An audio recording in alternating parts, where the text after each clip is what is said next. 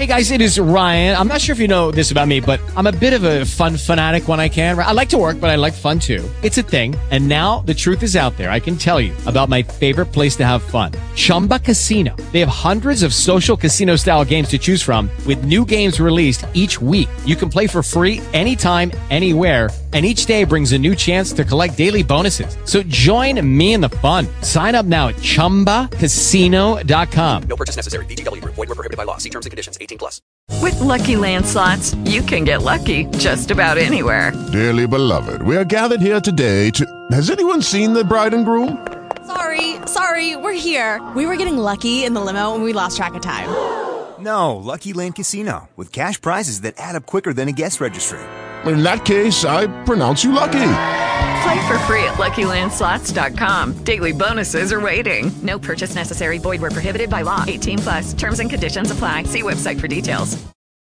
And she returns his greeting right properly, seats herself softly by his side, laughs opens, and with a lovely look addresses these words to him: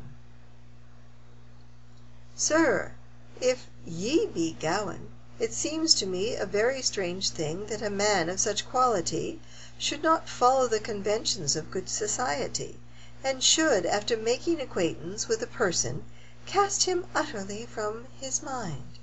Thou hast already forgotten what I taught you yesterday in the best language that I knew." "What was that?" quoth the hero. "Forsooth I know not. If what ye say be true, I am to blame." "Yet I taught you about kissing," replied the fair lady. "Wherever a countenance is known quickly to claim a kiss. That becomes every knight who practises courtesy." "Cease such speech, my dear lady," said the ready man. "I durst not claim it lest I should be denied. If I proposed and were refused, I should certainly be wrong in proffering." "By my faith," quoth the lovely dame. Ye cannot be refused. Ye are strong enough to compel it, by strength if ye pleased, supposing any were so ill bred as to deny you." "Yea, by God," said Gawaine, "your speech is good, but violence is considered discourteous among my people, as is any gift that is not given with a good will. I am at your command to kiss when ye like. Ye may begin when ye please and leave off whenever it likes you." The lady stoops down and gracefully kisses his face. They converse long of the fears and joys of love. "I should like to know from you, sir," said the peerless lady, "if it vexes you not, what might be the reason that so young and so gallant person as ye now are one so courteous and so knightly as ye are known everywhere to be, have never spoken of love. For in relating the pains of true knights, the chief thing praised in all of chivalry is the royal sport of love, and the science of arms. It is the title, token, and text of their works, how heroes for their true love adventured their lives, endured for their sweethearts doleful hours, and afterwards avenged themselves by their valor, dispersed their care, and brought bliss to bower, with plenteous rewards for themselves. And ye are the most renowned knight of your time, your fame and your worship walks everywhere. And now I have sat by you here two separate times, yet have I never heard from your head a single word that pertained at all to love, less or more. And ye that are so courteous and so distinguished in your vows ought willingly to show and teach to a young thing some tokens of the art of true love. Why are ye so rude who are so praised? Is it that ye deem me too dull to hearken to your dalliance? For shame! I came hither all alone to sit and learn from you some accomplishment. Do teach me part of your skill, while my lord is from home." "In good faith," quoth Gawain, "God reward you.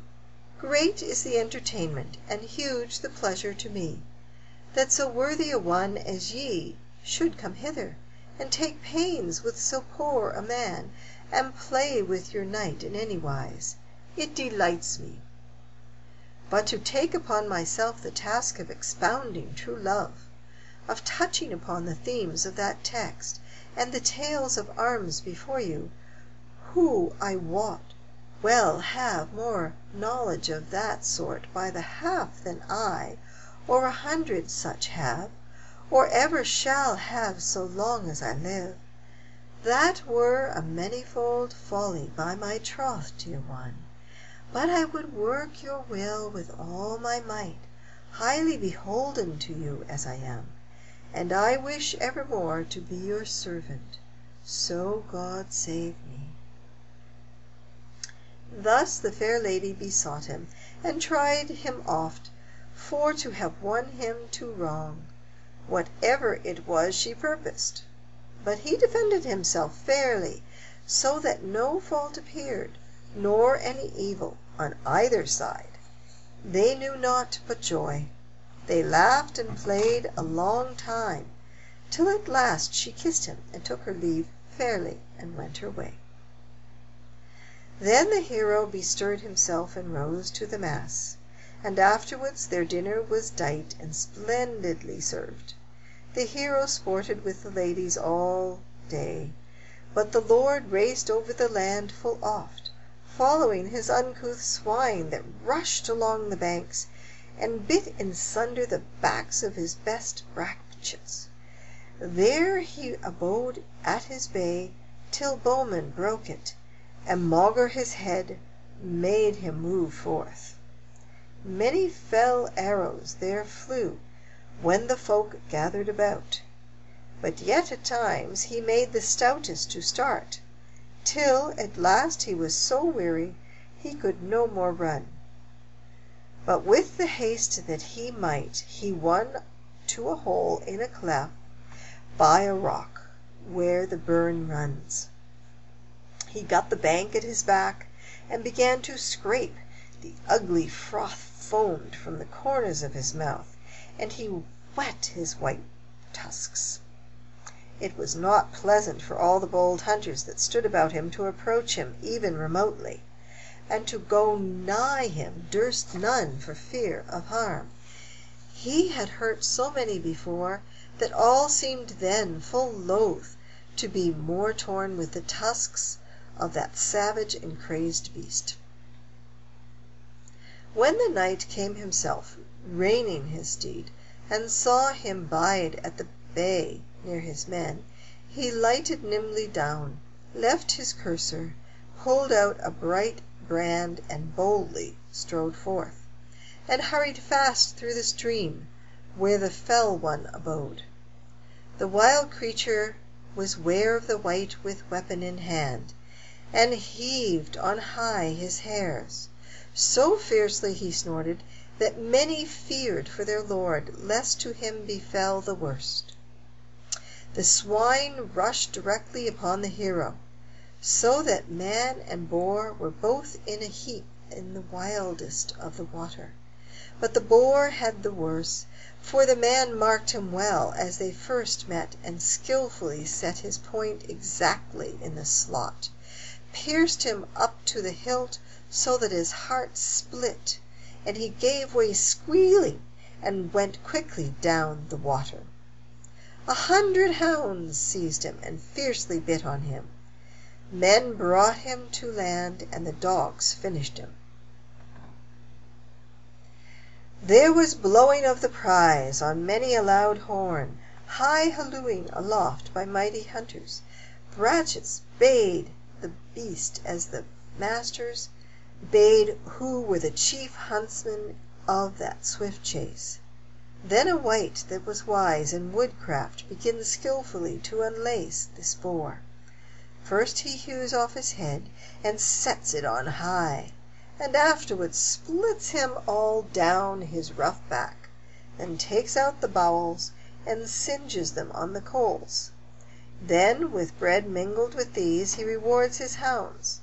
Afterwards he cuts the brawn in fine broad shields, and has out the haslets in the proper manner. And now they bind the halves all whole together, and afterwards stoutly hang them on a stiff staff. Now with this same swine they take their way home. The boar's head was borne before the warrior who slew him at the stream, through the force of his own strong hand. It seemed long to him until he saw Sir Gawain in the hall. Then he called, and Gawain came promptly to take his fees there. The lord jested full loudly, and merrily he laughed when he saw Sir Gawain. With pleasure he spoke. The good ladies were called and the household gathered. He showed them the shields, and told them the tale of the girth and the length of the wild swine, and also of his viciousness in the wood where he fled. That other knight full comely commended his deeds, and praised it as a great bag that he had made.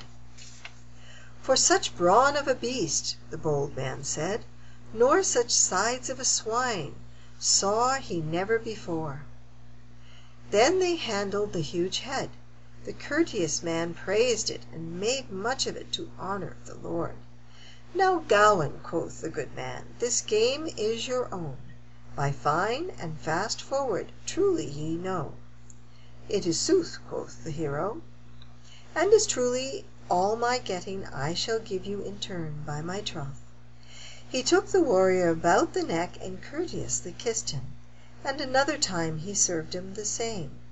Now we are even, quoth the warrior. To night of all the covenants that we knit by law since I came hither. Said the lord, By St. Giles, ye are the